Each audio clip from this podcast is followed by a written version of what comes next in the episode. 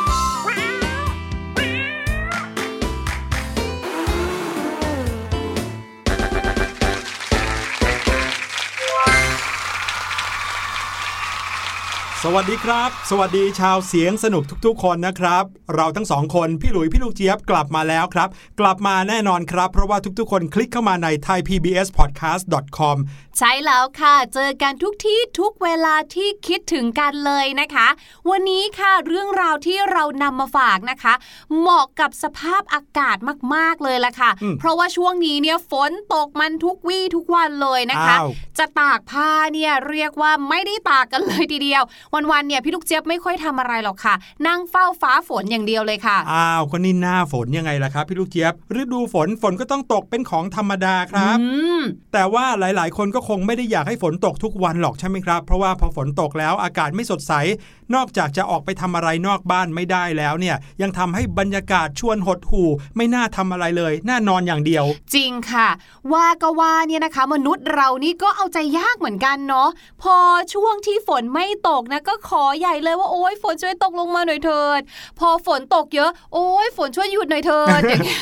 ตกลงแล้วอยากให้ตกหรือไม่อยากให้ตกกันแน่นั่นนะสิน้องๆล่ะครับ ชอบให้ฝนตกหรือเปล่าครับ แต่ว่าไม่ว่าฝนจะตกหรือไม่ตกนะครับ วันนี้เรื่องราวที่เราจะเล่าให้น้องๆฟัง เป็นเรื่องของตุ๊กตาไล่ฝนครับ เดี๋ยวเราจะมารู้จักกับเรื่องราวตำนานของตุ๊กตาญี่ปุ่นกันครับแต่ว่าก่อนหน้านั้นก็ต้องพาน้องๆมาฟังเสียงปริศนากันก่อน เสียงปริศนาในวันนี้บอกใบให้ว่าเป็นเสียงโบราณ อ้าว เสียงอะไรนะ เสียงโบราณ พอบอกว่าเสียงโบราณก็แปลว่าน้องๆ อาจจะไม่ค่อยเคยได้ยินกันแล้วนะครับ หรือว่าถ้าเคยได้ยินก็ต้องเป็นในโทรทัศน์ จากภาพยนตร์หรือว่าจากสารคดีนะครับ ลองฟังกันดูว่านี่คือเสียงอะไรโบราณขนาดไหนครับ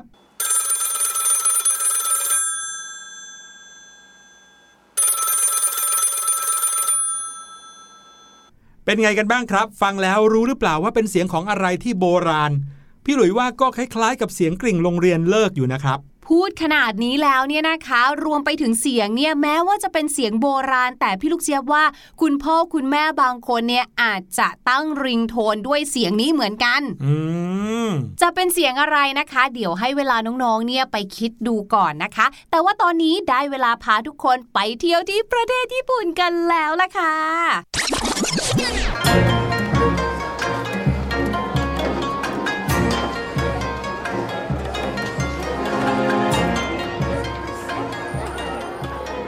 โอ้โห พี่ลูกเจี๊ยบครับ อุตส่าห์มาถึงประเทศญี่ปุ่นทั้งทีทำไมต้องมาเจอฝนตกอีกเนี่ย อืม ก็พี่ลูกเจี๊ยบบอกพี่หลุยแล้วว่าตอนขามาเนี่ย ให้แวะที่ร้านขายของซิลเวเนียนะคะ หรือว่าร้านขายของชำร่วย ให้ซื้อเจ้าตัวตุ๊กตาไล่ฝนติดไม้ติดมือมาด้วยอืมซื้อตุ๊กตาไล่ฝนเนี่ย พี่หลุยว่าซื้อร่มหรือว่าซื้อชุดกันฝนมาไม่ดีกว่าเหรอครับเนี่ย นั่นนะสินะอะอะงั้นเดี๋ยวเราไปเดินหาซื้อชุดกันฝนหรือว่าร่มกันด้วยดีกว่า ระหว่างที่เดินเนี่ยนะคะ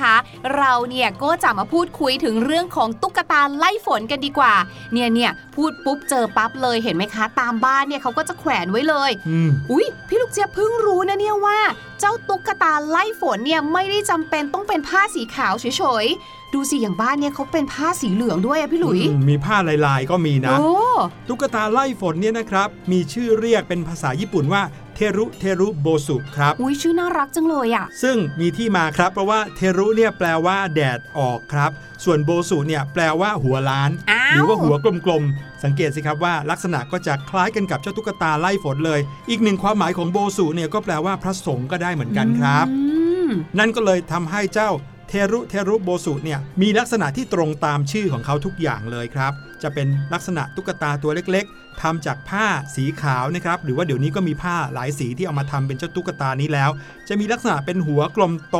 คล้ายๆ กับว่าเหมือนเราเอาลูกปิงปองมาวางไว้ในผ้า แล้วก็เอาใช้ผ้าเนี่ยคลุมเสร็จแล้วก็มัดลูกปิงปองนั้นให้กลายเป็นหัวกลมๆนะครับ บางคนก็ก็วาดหน้าตาลงไปด้วย ดูเหมือนเป็นตุ๊กตาที่มีใบหน้าน่ารักเชียวครับใช่แล้วค่ะ แล้วเจ้าตุ๊กตาไล่ฝนเนี่ยนะคะ คนญี่ปุ่นเนี่ยเขาก็นิยมแขวนเอาไว้นอกหน้าต่าง หรือว่าหน้าประตูบ้านค่ะ ยิ่งนะวันไหนนะคะที่เป็นวันสำคัญมากๆเลย เช่น วันที่จะต้องออกไปทัศนศึกษากับที่โรงเรียน หรือว่าวันงานกีฬาสีที่แบบมีการจัดงานกลางแจ้งอย่างเงี้ยค่ะ วันก่อนหน้านั้นเนี่ยนะคะ หรือว่าวันก่อนหน้าวันสำคัญแบบนี้เนี่ยที่บ้านแต่ละบ้านเนี่ยก็จะแขวนเอาไว้เลยค่ะอืมแขวนเจ้าตุ๊กตาไล่ฝนเอาไว้เพื่อบอกว่าเนี่ยพรุ่งนี้อย่าเจอฝนเลยนะ ไม่งั้นเนี่ยอดเที่ยวอดทำกิจกรรมเลยเนี่ย ใช่ครับ แต่ในทางกลับกันนะครับ ไม่น่าเชื่อว่ามีธรรมเนียมแบบนี้เหมือนกัน ถ้าเกิดว่าบ้านไหนนะครับ มีความรู้สึกว่าช่วงนี้ร้อนเกินไปแล้วอยากให้ฝนตกจังเลย พรุ่งนี้เนี่ยอยากให้ฝนตกหน่อยได้ไหม เขาก็จะอธิษฐานพร้อมกับการแขวนเจ้าตุ๊กตาไล่ฝนแบบกลับหัวเอาไว้ครับ แล้วถ้าเกิดว่านะคะเราเนี่ยแขวนเอาไว้เพื่อให้ฝนไม่ตกใช่ไหมแล้วปรากฏว่าวันรุ่งขึ้นฝนไม่ตกจริง ๆ ต้องมีการขอบคุณด้วยนะคะ ถามว่าเราจะขอบคุณเจ้าตุ๊กตาไล่ฝนยังไง เขาบอกว่าจะต้องแขวนกระดิ่ง หรือมีการเทสาเกให้กับตุ๊กตาไล่ฝนเพื่อแสดงความขอบคุณค่ะที่เรื่องราวเป็นแบบนี้นะครับน้องๆ ก็เพราะว่าประวัติของตุ๊กตาไล่ฝนเนี่ยมีที่มาที่ไปครับ แถมยังเป็นตำนานเล่าขานที่ฟังแล้วทำให้รู้สึกหดหู่ด้วยซ้ำไปล่ะครับ มาฟังเรื่องราวตำนานแรกกันเลยดีกว่าค่ะ ตำนานนี้นะคะเกี่ยวข้องกับเรื่องราวของผู้หญิงคนหนึ่งค่ะ ผู้หญิงคนนี้นะคะชื่อว่าคุณเศร้าฉิงเหนียงค่ะ ชื่อนี้นะคะแปลว่า หญิงสาวผู้ปัดกวาดเมฆฝนค่ะ เออถามว่าทำไมถึงได้ชื่อนี้มา เรื่องของเรื่องค่ะ เมื่อนานมาแล้วที่เมืองหนึ่งของประเทศจีนนะคะอ้าวทำไมไปเกี่ยวกับประเทศจีน งงตั้งแต่ตรงนี้ใช่ไหมคะ เดี๋ยวพี่ลูกเจี๊ยบจะมาอธิบายให้ฟัง แต่ว่าเราตามผู้หญิงคนนี้ไปที่ประเทศจีนกันก่อนค่ะ ผู้หญิงคนนี้นะคะมีอาชีพตัดกระดาษค่ะ ในปีหนึ่งเนี่ยนะคะ ก็มีพญามังกรทะเลตะวันออกค่ะ ได้ดนบันดาลให้เกิดฝนตกลงมาอย่างหนักเลยค่ะ จนเกิดเป็นอุทกภัยหรือน้ำท่วมนั่นเองค่ะ ผู้หญิงคนนี้ค่ะ ได้ยินเสียงจากสวรรค์พูดกับเขาบอกว่า หากเจ้าเนี่ยนะอยากให้ฝนหยุดตกแล้วละก็ เจ้าก็ต้องเสียสละชีวิตของเจ้าสิ มิเช่นนั้นละก็ข้าจะทำให้เกิดภัยพิบัติครั้งใหญ่กว่านี้โอ้อีกโหพญามังกรทำไมโหดร้ายอย่างนี้ พญามังกรอาจจะเข้าใจว่าช่วงนั้นเกิดความแล้งเยอะไหมคะอืมก็เลยอยากให้น้ำเยอะนิดนึงอะไรอย่างเงี้ยออเป็นผู้หญิงคิดบวกจริง ๆ เลยใช่อันนี้หมายถึงพี่ลูกเจี๊ยบอ๋อนะแล้วค่ะไม่ใช่เศร้าชิงเหนียงคุณผู้หญิงคนนี้ค่ะ คุณเศร้าฉิงเหนียงเนี่ย ก็แบบว่าโอ้โหเห็นข่าวทุกวี่ทุกวันนะ มีอุทกภัยคนตายไปเยอะมาก ก็เลยตัดสินใจค่ะ โอเค ฉันเนี่ยนะจะสละชีวิตของตัวเองเนี่ยนะ วิงวอนต่อพญามังกรว่า ช่วยได้โปรดรักษาสัญญาของท่านด้วยเถิดนะคะ ก็เลยตัดสินใจค่ะเสียสละชีวิตของนางเองนะคะ เดินทางขึ้นสู่สวรรค์ แต่ก่อนที่นางจะขึ้นสู่สวรรค์ค่ะ ก็ได้บอกกับชาวบ้านไว้ว่า ถ้าวันใดที่ฝนตกหนักนะจ๊ะ ให้พวกท่านเนี่ย ตัดกระดาษเป็นรูปของข้าแขวนไว้ที่หลังบ้านข้าจะมาช่วยทำให้ท้องฟ้าปลอดโปร่งแจ่มใส ไม่ต้องมีใครเสียสละชีวิตเหมือนอย่างกับข้าอื้อหือนี่แล้วปรากฏว่าเรื่องราวนี้ค่ะ ที่เป็นเรื่องราวของเมืองจีนเนี่ย ก็ด้านโด่งดังไปถึงญี่ปุ่น เรื่องราวความเชื่อนี้ค่ะ ถูกเดินทางไปที่ญี่ปุ่น ในสมัยของเฮอัน แล้วก็มีการแบบว่าล้อมรวมผสมผสานเข้ากับความเชื่อพื้นบ้านนะคะ จากเป็นเรื่องของการตัดกระดาษก็เป็นแบบหุ่นตุ๊กตา อย่างที่พี่หลุยบอกว่าเหมือนกับมีการเอาผ้ามาห่อลูกปิงปองอย่างนี้ยครับใช่ไหมคะ ตรงหัวแล้วก็ไปแขวนไว้ที่เอ่อตรงบ้านประตูบ้านอะไรแบบเนี้ยถือว่าเป็นเรื่องของความเชื่อโบราณนะ ที่มีการเล่าสืบต่อกันมา ซึ่งจะมาจากจีนจริงหรือเปล่าเราก็ไม่สามารถรู้ได้นะครับ จริง ๆ แล้วยังมีอีกตำนานหนึ่งด้วยนะ เป็นตำนานที่อยู่ในประเทศญี่ปุ่น เป็นตำนานเล่าขานกันมา ตั้งแต่สมัยบรรพบุรุษของคนญี่ปุ่นเลย บอกว่าในวันหนึ่งที่เมืองเนี่ยมีฟ้าฝนตกหนักมาก เจ้าเมืองก็เลยบอกว่าใครที่ทำให้ฝนหยุดได้จะให้รางวัลอืมปรากฏว่าก็มีนักบวชรูปหนึ่งบอกว่าข้าสามารถทำให้ฝนหยุดได้ ด้วยเวทมนต์ของข้าพระราชาก็เลยเชิญนักบวชรูปนั้นเข้ามาในวัง แล้วก็มาจัดการ ทำพิธีกรรมอะไรต่างๆ ตามที่นักบวชบอก ปรากฏว่านักบวชก็ทำพิธีกรรมอยู่หลายวัน ฝนก็ไม่หยุดตกสักทีครับ จนกระทั่งพระราชาเนี่ยทรงโมโหมากๆเลย ก็เลยบอกให้นำตัวนักบวชคนนี้ไปประหารซะ เนื่องจากว่าขี้โม้แล้วก็ไม่สามารถทำได้จริงตามที่ตัวเองบอก แต่ปรากฏว่าหลังจากที่นักบวชรูปนี้ถูกประหารไปครับ กลายเป็นว่าฝนหยุดเลย อ้าว อืม ก็เลยกลายเป็นว่า หลังจากนั้นเป็นต้นมาครับ ผู้คนชาวญี่ปุ่นในสมัยนั้นก็เริ่มที่จะเอาตุ๊กตาที่เชื่อว่าเป็นหุ่นจำลองของพระสงฆ์รูปนั้นเนี่ยมาแขวนไว้ที่หลังคาบ้าน หรือว่าคือชายคาบ้าน โดยมีความเชื่อว่าจะทำให้ฝนหยุดตกครับ เห็นไหมไม่ว่าจะเป็นตำนานไหนนะครับไม่ว่าจะมาจากจีนหรือว่าเป็นเรื่องของญี่ปุ่นเองก็ตาม ก็ฟังดูน่าเศร้าทั้งนั้นเลยครับพี่ลูกเจี๊ยบนั่นนะสิคะอุ้ยเศร้าแบบนี้ไม่เอาพอแล้วค่ะ เราไม่ซื้อแล้วดีกว่าเจ้าตุ๊กตาตัวนี้นะคะ ไปซื้อร่มอย่างที่พี่หลุยบอกเนี่ยถูกต้องแล้วค่ะ ไหนดูสิคะมีร่มอันไหนสวยๆบ้าง อุ้ยอุ้ยอุ้ยอุ้ยพี่หลุยอันนี้น่ารักอะเจ้าตุ๊กตาตัวแดงๆเนี่ยนี่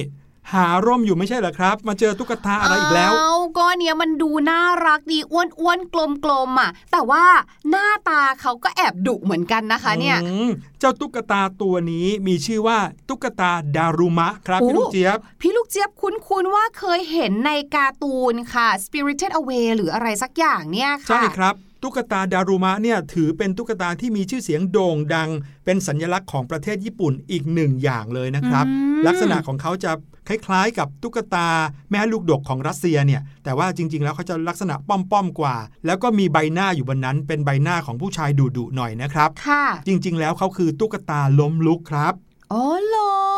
นี่นี่ตรงนี้เขามีเขียนเล่าให้ฟังด้วยค่ะบอกว่า เนี่ยเจ้าตุ๊กตาดารุมะเนี่ยนะคะ เป็นตุ๊กตาไม้ของชาวญี่ปุ่น ที่ทำมาจากกระดาษวาชิค่ะ เห็นแบบนี้อันใหญ่ ๆ อย่างนี้นะคะ แน่นอนค่ะค่อนข้างที่จะเบา เพราะว่าด้านในอะกลวงไม่มีอะไรเลยนะคะ แต่ว่าตรงส่วนก้นของเขาเนี่ยจะมีน้ำหนักหน่อยเพราะว่าอย่างที่พี่หลุยบอกเนาะว่า เป็นตุ๊ก ตาล้มลุกค่ะ เจ้าตุ๊กตาดารุมะเนี่ยนะคะ มีต้นแบบมาจากภาพวาดของพระโพธิธรรมเลยนะ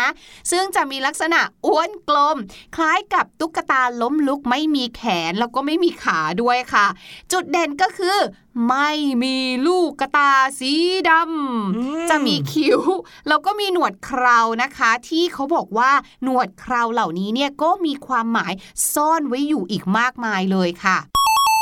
และจุดเด่นอีกอย่างหนึ่งของตุ๊กตาดารุมะนะครับก็คือบริเวณคางของเขาครับ ใต้ปากของตุ๊กตาดารุมะเนี่ยจะเป็นคางที่มีการเขียนคำอวยพรเอาไว้เยอะแยะเลยครับอืมส่วนใหญ่ก็มักจะเป็นความหมายทางด้านบวก เช่นว่า ให้โชคดี สุขภาพดี ให้สอบผ่านให้ได้รับชัยชนะอะไรแบบนี้อืมดังนั้นเลยทำให้เจ้าตุ๊กตาดารุมะ ตุ๊กตาล้มลุกกลมๆน่ารักเนี่ยนะครับ ถูกให้กันเป็นของขวัญ เพื่อที่จะอวยพรให้ ประสบความสำเร็จหรือว่าให้พ้นจากเรื่องราวร้ายๆครับ ใช่ โอ้ตอนแรกพี่ลูกเจี๊ยบนึกว่ามีแต่สีแดงซะอีกนี่ไงนี่ไง มีหลายสีเลยค่ะ แล้วเมื่อกี้คนขายนะคะ ก็บอกด้วยค่ะว่าแต่ละสีเนี่ยก็มีความหมายที่ไม่เหมือนกันด้วยนะคะ เช่น ถ้าเป็นเจ้าตัวดารุมะสีม่วงเนี่ยก็คือเหมือนอวยพรให้มีชีวิตที่ยืนยาว ถ้าเป็นตัวสีเขียวนะคะ ก็หมายถึงอวยพรเรื่องของสุขภาพครับอะถ้าเป็นสีเหลืองก็คือเรื่องของชื่อเสียงนะคะสีทองก็ต้องหมายถึงเงินทองค่ะ ส่วนตัวนี้พี่ลูกเจี๊ยบชอบอะตัวสีขาวนะอุ้ยคะสวยด้วยเนอะเป็นตัวแทนเรื่องของการเรียนค่ะ นี่อืมโอ้เยอะจริง ๆเนี่ยมองไปเรื่อยๆ ก็รู้สึกว่าสวยดีเหมือนกันนะพี่ลูกเจี๊ยบ นี่ลองจ้องดูดีๆสิคะตรงขนคิ้วของตุ๊กตาดารุมาวินี่มันเป็นรูปนกกระเรียนนะคะเนี่ยอืมอ๋อส่วนตรงเคราค่ะ เขาบอกว่าเป็นเหมือนกระดองเต่าค่ะ ซึ่งเจ้านกกระเรียนกับกระดองเต่าหรือว่าเต่าเนี่ยก็มีความหมายด้วยนะคะ เพราะมีความหมายถึงการมีชีวิตที่ยืนยาวค่ะ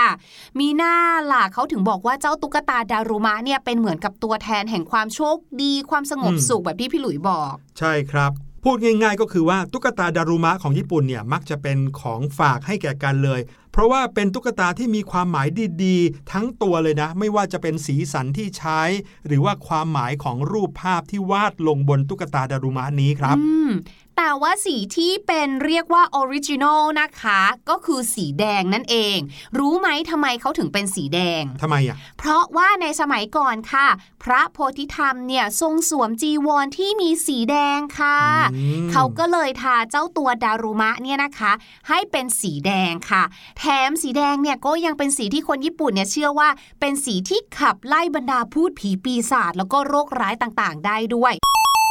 ด้วยความที่ตุ๊กตาดารุมะเนี่ยนะคะ มีแต่โอ้โหเรื่องดีๆความโชคดี เรียกว่ารวบรวมเรื่องราวดีๆ ทั้งหมดทั้งมวลบนโลกใบนี้เลย คนญี่ปุ่นเนี่ยก็เลยนิยมให้ตุ๊กตาดารุมะเป็นของขวัญกับเด็กๆค่ะ เพราะเชื่อว่าจะทำให้เด็กๆเนี่ยแข็งแรงแล้วก็ปลอดภัยจากเคราะห์ร้ายต่างๆ ค่ะ ที่สำคัญนะครับในความที่ตุ๊กตาดารุมะนั้น เป็นตุ๊กตาล้มลุกครับ ก็เลยสื่อถึงความหมายอีกอย่างหนึ่งให้คนได้คิดกันก็คือ ไม่ว่าจะล้มสักกี่ครั้งก็สามารถลุกกลับขึ้นมาได้เสมอ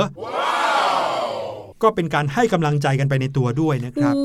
ยอยากได้เลยอะแต่ว่าก็ว่านะพี่หลุยการที่ไม่มีลูกกระตาเนี่ยนะหรือว่าไม่มีลูกตาสีดำเนี่ยก็น่ากลัวอยู่เหมือนกันนะอืมทำไมเขาออกแบบอะไรอย่างนี้ล่ะ ถ้าเกิดว่าน้องๆนะครับ ไปที่ร้านที่ขายตุ๊กตาดารุมะน้องๆจะเห็นว่าตุ๊กตาดารุมะที่เขาขายให้เราเนี่ยจะไม่มีลูกกระตาดำคือเป็นตาสีขาวๆอย่างเดียวเลย ทุกอย่างนั้นมีเหตุผลครับไหนๆทุกอย่างทั้งตัวเขาก็มีความหมายขนาดนี้แล้ว การที่เขาไม่วาดตาสีดำมาให้ก็มีความหมายเหมือนกันครับ เพราะเขาต้องการให้ผู้ที่ซื้อไปหรือผู้ที่ได้รับตุ๊กตาดารุมะเนี่ยเป็นผู้ที่แต้มสีดำลงไป ให้เป็นรูปตาดำของดารุมะเองครับ เพื่อที่จะได้เอาไว้ขอพรให้เป็นจริงอืมก็คือว่าถ้าเราได้รับตุ๊กตาดารุมะมาเนี่ยนะครับ ให้เราอธิษฐานขอพร แล้วก็วาดลูกตาสีดำลงไปบนหน้าของดารุมะครับเหมือนกับเป็นการ confirm ว่า ฉันจะต้องได้รับพรตามที่ขอจริงโอ้ๆแล้วก็มีวิธีด้วยนะ ว่าจะต้อง ใช้หมึกดำเนี่ยวาดตาข้างขวาก่อนเพียงหนึ่งข้าง แล้วค่อยตั้งใจอธิษฐานถึงสิ่งที่คาดหวังเอาไว้หรืออยากให้เป็นจริง และในวันที่เราได้รับพรตามที่เราขอหรือว่าสมปรารถนาแล้ว ให้เราวาดลูกตาข้างซ้ายเติมเข้าไปครับอืมนั่นก็เลยทำให้หลาย ๆ ครั้งเราเห็นภาพของตุ๊กตาดารุมะเนี่ยมีตาดำเพียงแค่ข้างเดียวอืมนั่นเป็นเพราะว่า เจ้าของของตุ๊กตาดารุมะนั้นอยู่ในช่วงของการทำความฝันหรือทำตามความปรารถนาให้เป็นความจริงนั่นเองครับอืมแล้วรู้ไหมคะว่าเจ้าตุ๊กตาดารุมะเนี่ยเขามีวาระของเขาด้วยนะคะ ยังไงฮะ สมมุติว่าเราเนี่ยนะคะ ซื้อเอามาไว้แล้วใช่ไหมคะ อยู่กับเรา เป็นระยะเวลาครบ 1 ปี เราจะเรียกได้ว่าคุณตุ๊กตาดารุมะ หมดวาระหน้าที่แล้วค่ะ การหมดวาระหน้าที่เนี่ยนะคะ เราก็ต้องนำเขาเนี่ยไปทิ้ง ไม่ว่าพรของเราที่เคยขอไว้เนี่ยจะสมปรารถนาหรือไม่ก็ตาม โดยวิธีการนะคะคือให้นำตุ๊กตาดารุมะเนี่ยไปส่งคืนให้กับศาลเจ้าค่ะ หรือทางที่ดีนะคะก็คือให้นำไปเผาในเทศกาลที่จัดขึ้น เฉพาะสำหรับตุ๊กตาดารุมะเลย ห้ามทิ้งลงถังขยะนะคะ เพราะว่าตุ๊กตาดารุมะเนี่ยคนญี่ปุ่นเนี่ยนะคะเขาถือว่าเป็นของสูง แต่ว่าตอนนี้ให้น้องๆไปฟังเพลงกันก่อนดีกว่า กับเพลงเพลงนี้ที่มีชื่อว่าเพื่อนดาวครับ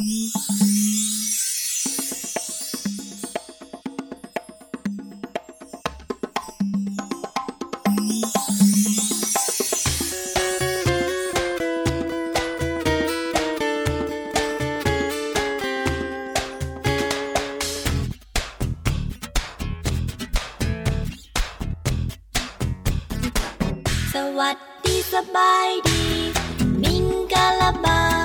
สัวสะเดยดีใจได้พบเจอ สวัสดีสบายดี มิงกาลาบา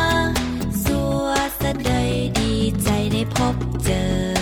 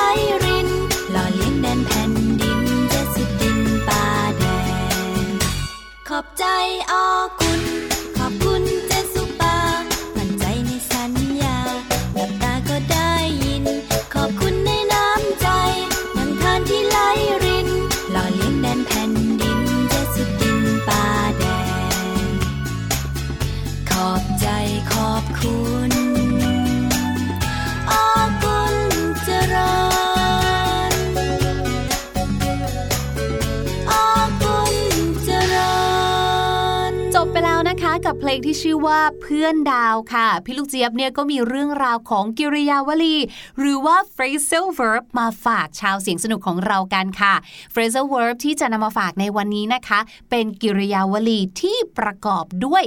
คำว่า down d o w n down นะคะ ซึ่งคำนี้เนี่ยนะคะ ก็แปลว่า ลงนั่นเองค่ะ แต่พอนำมาประกอบกับกิริยาตัวอื่นแล้วเนี่ยจะแปลว่าอะไรบ้าง ลองมาฟังดูค่ะ shut down นะคะ การ shut down เนี่ยก็หมายถึงการปิดเครื่องอะไรบางอย่างหลังจากที่เราใช้งานเขาเสร็จแล้วนะคะ ยกตัวอย่างเช่น คอมพิวเตอร์ของเรายังไงล่ะคะใกล้ตัวสุดๆเลย เวลาที่เราใช้งานเสร็จเรียบร้อยแล้วเนาะเราก็จะเลือกใช่ไหมคะว่า เอ๊ะ เราจะ sleep เขา หรือว่าเราจะ restart เขาหรือว่าเราจะ shut down ดีค่ะ รวมไปถึงค่ะในอีกหนึ่งความหมายนะคะ ก็อาจจะหมายถึงกิจการที่จะต้องปิดตัวลงไป เนื่องจากเศรษฐกิจที่ไม่ดีค่ะ เราก็จะใช้คำว่า shut down ได้เหมือนกันเลยค่ะ ยกตัวอย่างประโยคเช่น Our company has to shut down by the end of this year นะคะก็คือเนี่ยด้วยเศรษฐกิจแบบนี้นะคะ วันนี้เราคุยประชุมกันแล้วเรียบร้อยค่ะว่า บริษัทของเราคงจะต้องปิดตัวลงภายในสิ้นปีนี้แล้วล่ะค่ะเอาล่ะเรามาเฉลยเสียงปริศนากันดีกว่ากับเสียงโบราณ ลองไปฟังกันอีกสักรอบครับ